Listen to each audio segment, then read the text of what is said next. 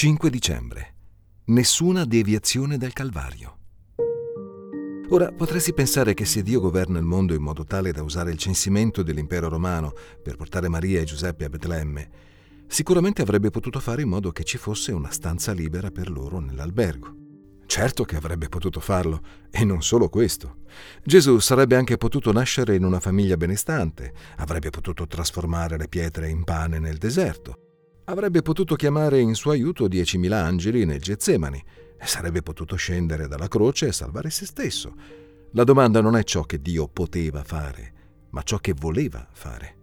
La volontà di Dio era che, nonostante Cristo fosse ricco, diventasse povero per te. I cartelli al completo affissi alle porte degli alberghi in Betlemme erano per te. Si è fatto povero per voi. Seconda Corinzi 8:9. Dio governa tutte le cose per il bene dei suoi figli, anche l'occupazione delle stanze negli alberghi.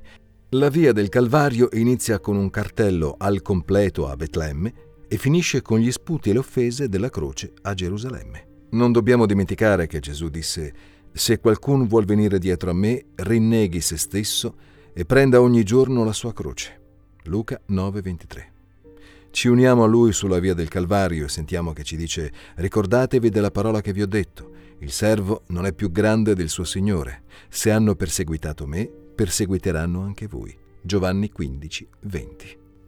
A colui che gli disse con entusiasmo Ti seguirò dovunque andrai, Gesù rispose Le volpi hanno delle tane e gli uccelli del cielo dei nidi, ma il figlio dell'uomo non ha dove posare il capo. Luca 9, 57-58. Sì, Dio avrebbe potuto fare in modo che Gesù avesse una stanza alla sua nascita. Quella però sarebbe stata una deviazione dalla via del Calvario. Questa meditazione è tratta dal libro La buona notizia di una grande gioia di John Piper, edito da Coram Deo.